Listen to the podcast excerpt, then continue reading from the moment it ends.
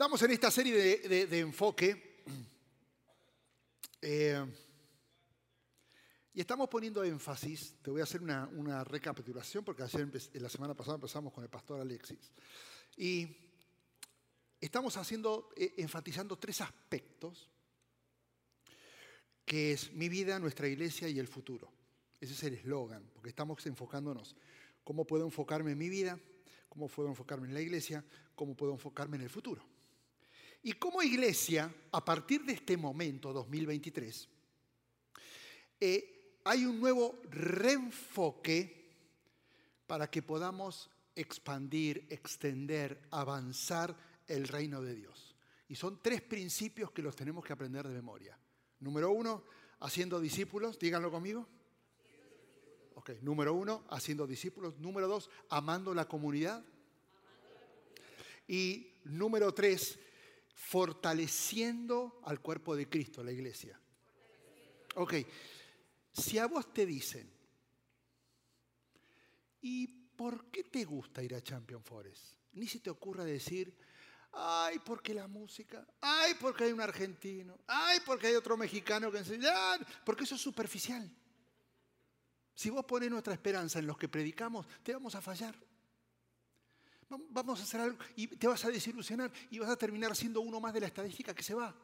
Pero si vos decidís, esta es mi iglesia, porque la prioridad de la iglesia es avanzar el reino, haciendo discípulos, amando a la comunidad y fortaleciéndonos, entonces va a haber injusticia, va a haber momentos difíciles, pero de acá no te sacan, porque estás enamorado, metido, siendo parte de la visión de Dios para la iglesia. Me, me seguí, ¿no? Ahora, como saben ustedes que me gusta investigar un poco, me puse a ver cuántos tipos de enfoque hay.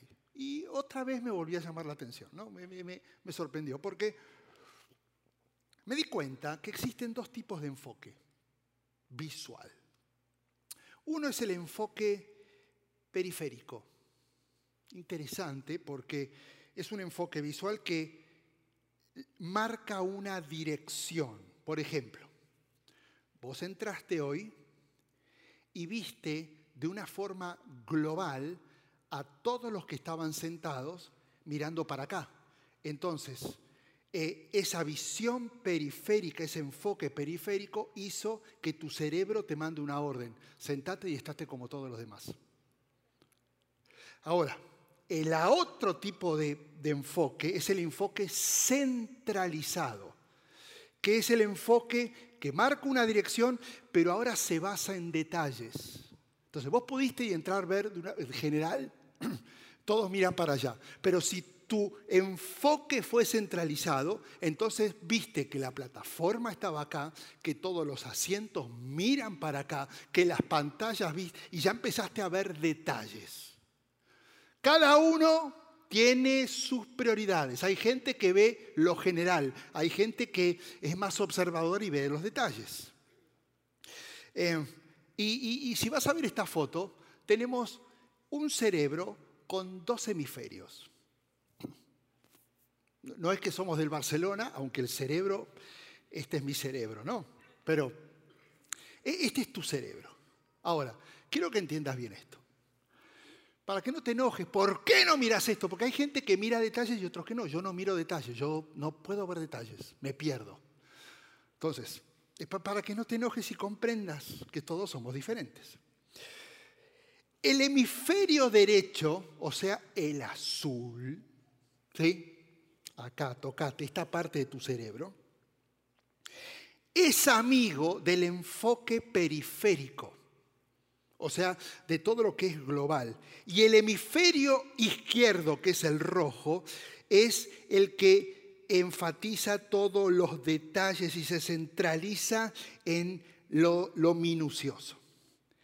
El izquierdo siempre se somete al derecho.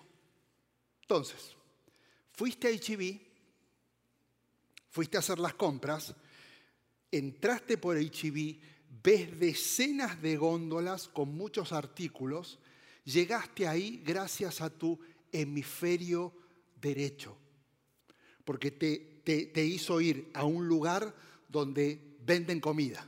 Ahora te vas a la góndola del fondo y vas a buscar en el refrigerador que está a la derecha la leche de 2.2% de grasa orgánica y esa orden la hizo el hemisferio izquierdo. ¿Lo ves? Ah, Dios es maravilloso. El derecho te lleva a un lugar. El izquierdo hace que, ejecutes algo específico en ese lugar. Por eso el izquierdo necesita el de derecho, porque para yo ir a algo específico necesito primero dirección. Ahora, con la Biblia pasa lo mismo. Mi enfoque periférico, o sea, mi parte azul, me va a recordar dónde puse la Biblia para tenerla lista por si la quiero leer. Mi enfoque centralizado, o sea, mi parte roja, va a ser que me la ponga a leer. Una vez que estoy empezando a leer la Biblia, mi enfoque periférico va a recordarme que hay 66 libros divididos en dos grupos con enseñanzas que son desafiantes y extraordinarias para mi vida. Pero el izquierdo me tiene que llevar a leer cuál es el propósito por el cual Dios permitió que yo estuviera hoy aquí. Vayan y hagan discípulos de todas las naciones, bautizándolos en el nombre del Padre, del Hijo y del Espíritu Santo y enseñándoles a obedecer todo lo que se he mandado a ustedes. Ahora, esto, es, esto está interesante porque tomamos decisiones en base a enfoques. E, escucha esto, el enfoque es una habilidad personal que determina, ahí te va, la diferencia entre personas que alcanzan lo que se proponen, hemisferio izquierdo, y en este caso es voy a disipular, o los que dan vuelta en círculo sin saber hacia dónde van, hemisferio derecho, vengo a consumir al Señor. ¿Lo ves? Es una combinación. El izquierdo sometido al derecho, pero que me tiene que llevar a una acción específica. Eh, el problema no es dejar de enfocarse, porque nunca vas a suceder, nunca, nunca, nos vamos a desenfocar. Es interesante. ¿Cuántos de ustedes después de, esta reunión van a ir a cenar o comer algo? ¿Cuántos? ¿Cuántos? Ok, e, el hemisferio derecho te acaba de hacer levantar la mano. Vamos a comer. El problema es que dejes de comer porque no te decidís ir a dónde comer. Ahí el hemisferio izquierdo no está trabajando. Lo ves. Sabes lo que tenés que hacer, pero no lo terminás haciendo. ¿Cuántos saben que la Biblia es la guía, el manual, el libro más extraordinario que inspira y, lleva y dirige mis pasos en la vida. Todos lo sabemos, esa decisión es el hemisferio derecho. ¿A cuántas personas hoy estás discipulando? Ahí donde tenés que evaluar si tu hemisferio izquierdo está funcionando o no, o te estás dejando llevar solamente por dirección y estás olvidando la ejecución. Vos podés vivir una vida cristiana, mira esto, a 15.000 metros, porque sos cristiano, a 12.000 metros, ya sos miembro de la iglesia, a 9.000 metros, porque sos lo que asistís a la iglesia, a 6.000 metros, porque ahora estás sirviendo en la iglesia, a 3.000 metros, porque ya sos parte de un grupo de vida, o estás en la pista de aterrizaje haciendo discípulos. ¿Es tu decisión? Todo depende del tipo de enfoque que priorices. Si, cumplís lo que te piden en la vida, es porque te estás enfocando en eso, solo en cumplir. Si te comprometes a dar lo mejor en la vida, es porque decidiste vivir enfocado dando lo mejor. Por eso, escucha esto, tu enfoque va a determinar tu influencia. En la década de los 60, Martin Luther King se enfocó, se enfocó. Podría haber hecho muchas cosas, pero él se enfocó en pelear por los derechos civiles de los ciudadanos afroamericanos en los Estados Unidos. Él tenía una visión. Y como se enfocó, hoy las personas de color son libres en este país, porque hubo alguien que se enfocó. Se enfocó. En los años 80, Bill Gates expresó su visión de crear una computadora personal que pudiera colocarse, qué locura, yo me acuerdo, en el escritorio de cada persona, en el pupitre de cada salón de clase o en una mesa en la casa. Con la invención de la computadora personal, el curso de la historia de la humanidad cambió y nuestro estilo cambió para siempre, porque alguien se enfocó, tuvo una visión y se enfocó. Se cumplen 160 años del nacimiento de un visionario, Henry Ford. Y, su visión, escucha esto, no era crear el primer auto el famoso Forte. Su visión fue que ese auto sea accesible a sus mismos trabajadores que armaban los Forte con el salario que recibían. Impresionante. No era hacerlo, era que vos y yo estuviéramos al alcance de ese carro. Estos tres hombres, como muchos otros, fueron personas que se enfocaron en una visión. Pudieron ver con los ojos de fe algo que no existía y nunca dudaron que podía realizarlo y transformar la vida de personas. Pregunta, ¿será que Jesús fue un visionario? ¿Será? ¿Lo, vemos a Jesús como alguien que visionó algo que nadie vio? Estamos a menos de 10 años para que se cumplan los dos mil años de su muerte. Menos de 10 años. Y hay cerca de 2.4 billones de seguidores de Jesucristo. 2.4 billones de personas que dicen, yo creo que Jesucristo es quien dijo que era, Él es el Hijo de Dios, Él murió por mis pecados, Él resucitó tres días después y sé que Él va a venir un día. Esto representa una de cada tres personas de la población mundial, el 32% de la población mundial. ¿Cómo sucedió esto? ¿Cómo puede expandirse tanto a partir de un grupo de 12 personas comunes que no tuvieron recursos, no tuvieron educación formal, sin contacto, sin redes, ni programas, ni acceso a medios masivos. Fue a través del enfoque de una visión. Vayan y hagan discípulos en las naciones.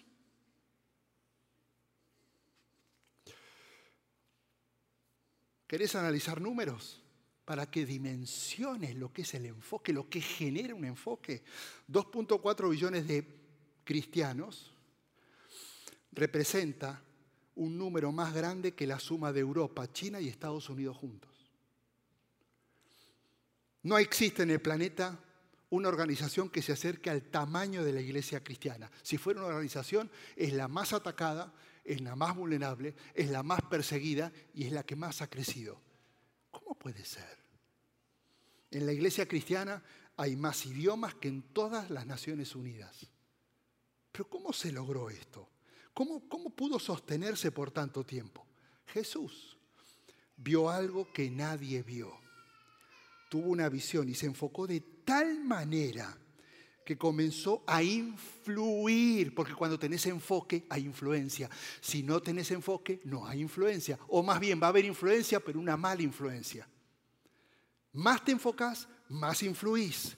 Y escucha esto, se enfocó, comenzó a influir a los demás para que se enfoquen en esa visión de tal manera que tengan influencia en más personas, para que sigan enfocándose en hacer discípulos, que es la visión, para que tengan influencia en más personas que no tienen la visión, para que se enfoquen, influencien. Influencio, discípulos para que influencien, para que hagan discípulos, para que influencien, para que hagan discípulos, influencien para que hagan discípulos, no se desenfoquen.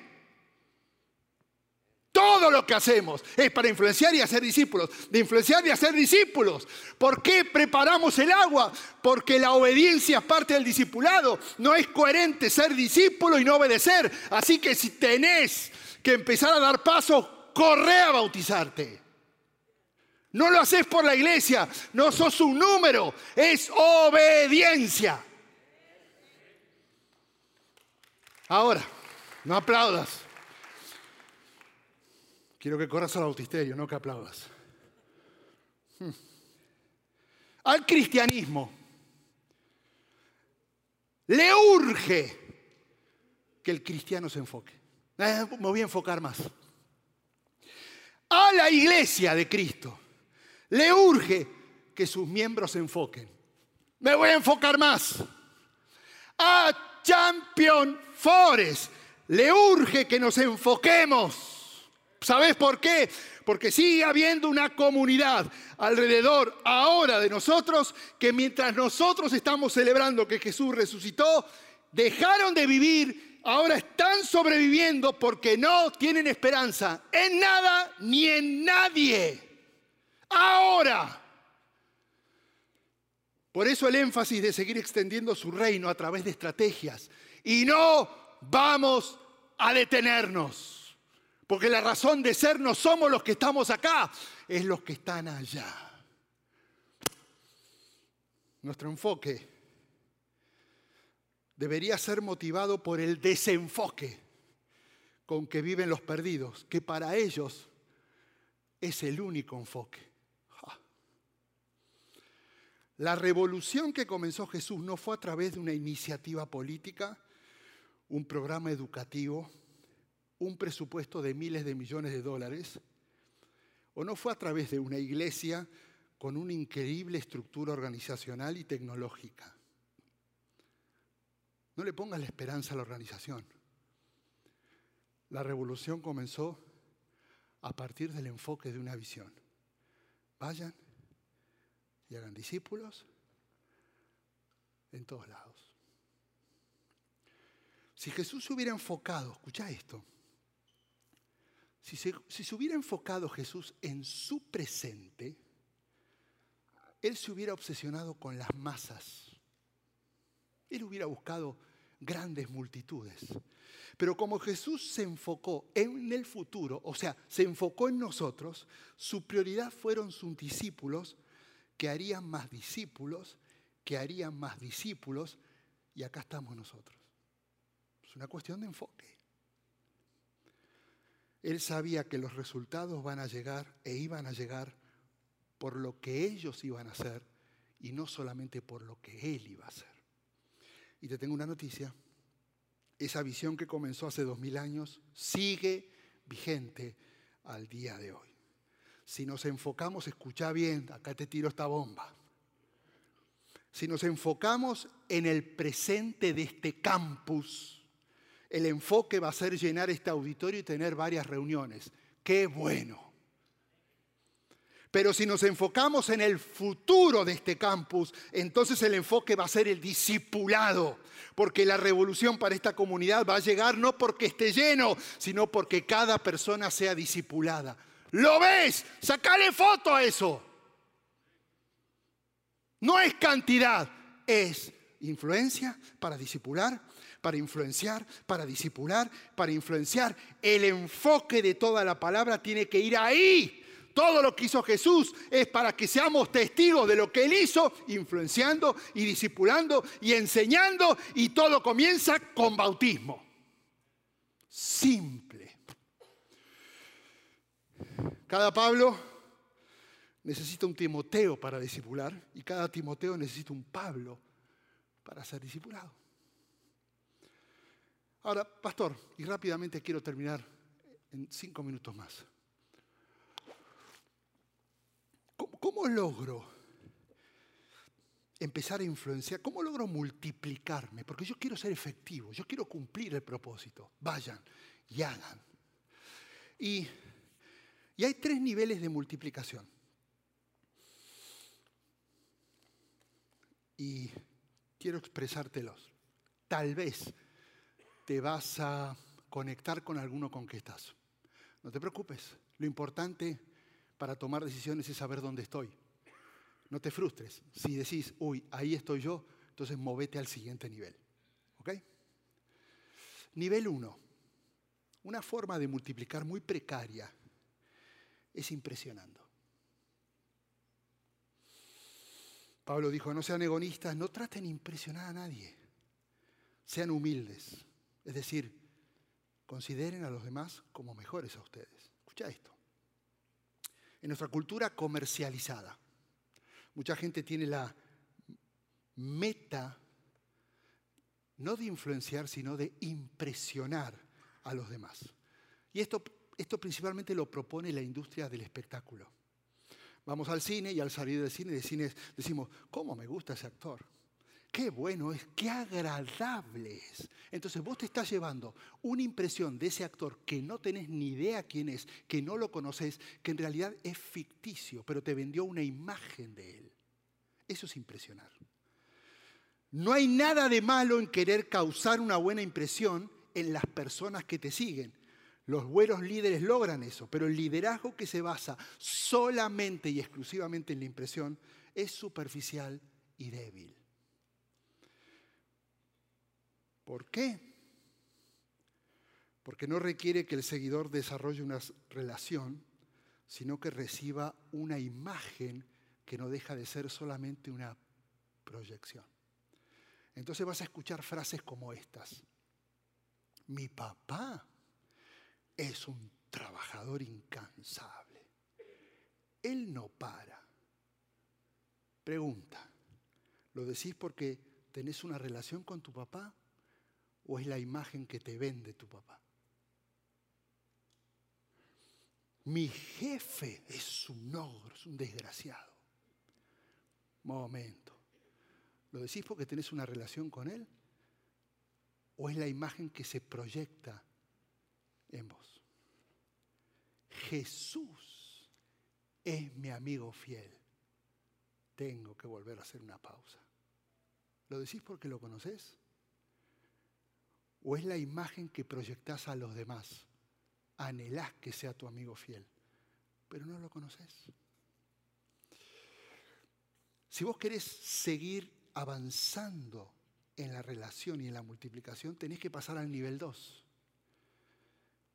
que es influencia. Mateo 5:13, la primera parte 14, Jesús fue claro. Somos sal y somos luz. ¿Eso qué significa? Influencia. Acá está para que hagamos cosas, para que la gente note que tu luz brilla. Liderazgo, como siempre lo enseñamos, es influencia, no es una posición. Todos influimos en alguien, por eso todos somos líderes, pero no todos van a tener la posición. En el momento que comenzás a impactar en alguien es porque empezás a hacer sal y luz en su vida. Cuando uno influencia y no impresiona, que en realidad impresionar es otro tipo de influencia, una influencia para sacar beneficios, la persona siempre va a reaccionar por lo que hace el que influye sobre él.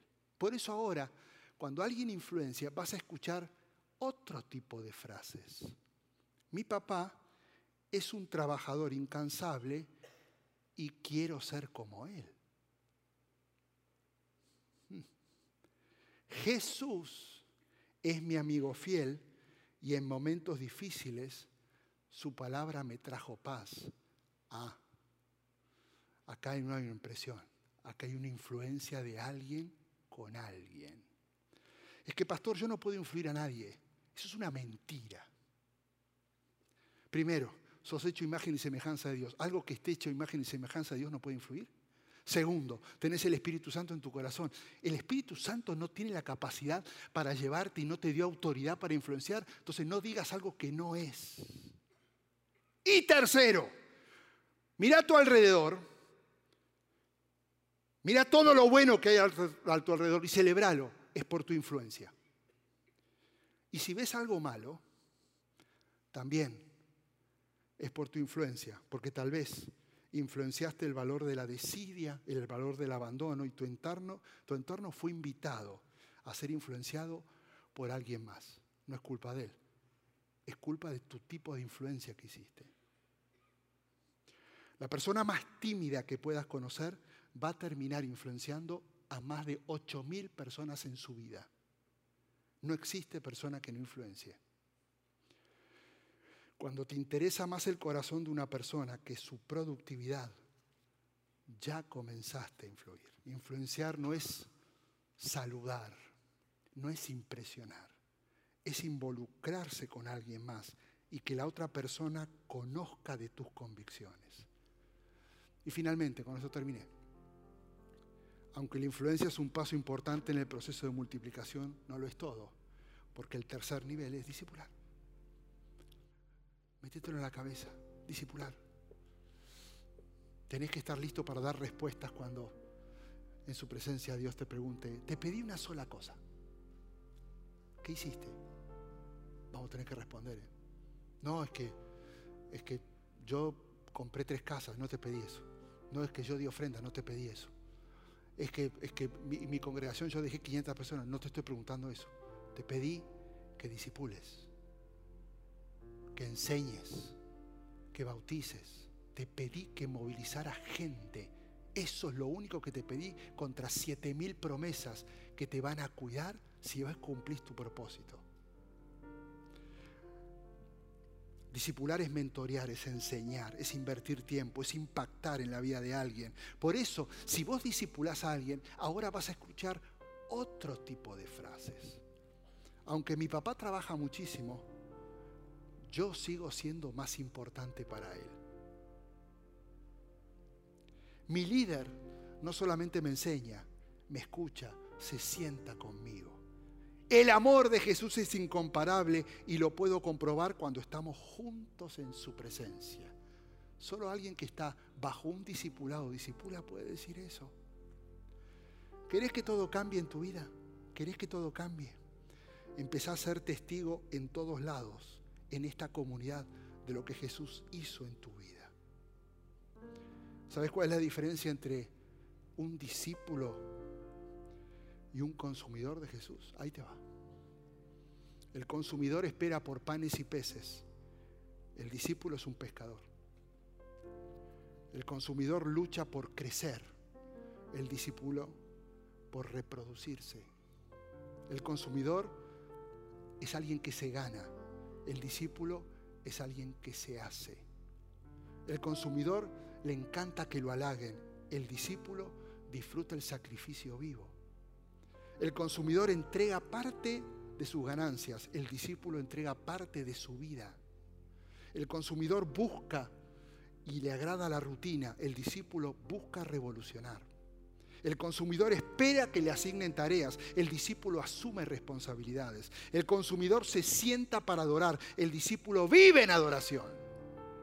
Los consumidores esperan por milagros, los discípulos obran milagros. Los consumidores llenan los templos, los, discípulos conquistan comunidades. El consumidor es un socio, el discípulo es un siervo. El consumidor solo asiste, el discípulo lidera discipulando. Si sos un Timoteo, si sos un Timoteo,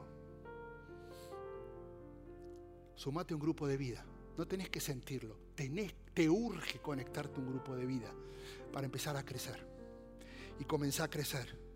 Y si no te bautizaste, no esperes sentir algo, porque comienza con obediencia. Y si sos un Pablo, entonces toma la decisión de buscar un Timoteo para invertir tiempo y empezar a agregarle valor. En realidad, nadie tiene que quedar sin dejar de hacer nada o te disipulan o disipulas. Y estás cumpliendo lo que el Señor nos pidió. Cierra tus ojos.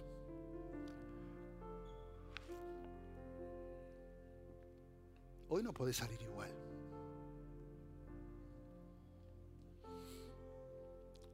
Si tu enfoque va a ser seguir como estás y asistiendo, entonces ya es el periférico, ya lo aprendiste. Tu lado derecho está tomando decisiones en tu vida. Y vas a seguir todos los domingos, todos los sábados viniendo. Y vas a hacer lo mismo. Pero si hoy tomas la decisión de empezar a ejecutar acciones específicas, hoy es el tiempo.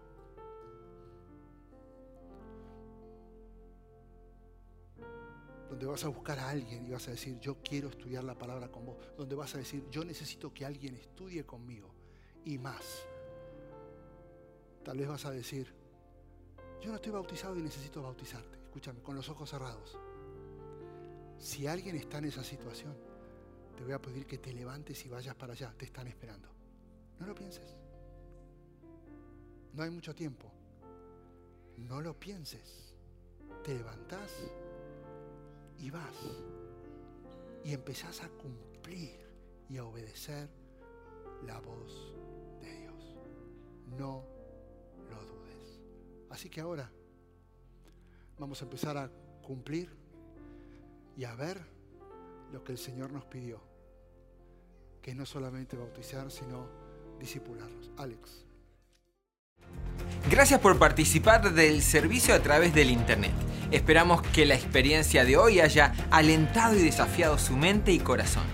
En Champion Forest nos apasiona ayudar a las personas a conocer a Dios, a crecer en su relación con Él y con los demás, mientras todos como cristianos hacemos una diferencia en el mundo.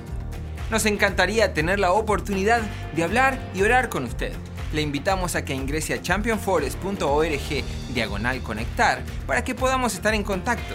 Y por supuesto, esperamos con ansias el momento de poderle saludar en persona en una de nuestras sedes. Que Dios le bendiga y tenga una semana llena de la presencia del Señor. Nos vemos pronto.